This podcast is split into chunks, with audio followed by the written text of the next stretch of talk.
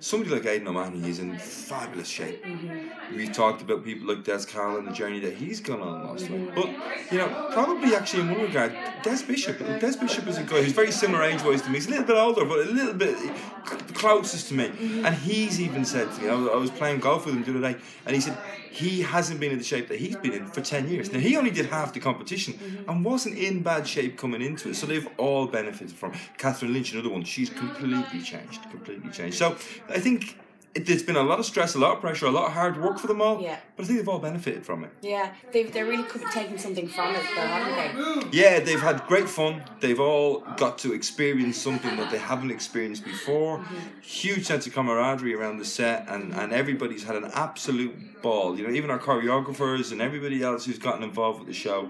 You know, people trying to have fun off set and off camera and all sorts of fun and games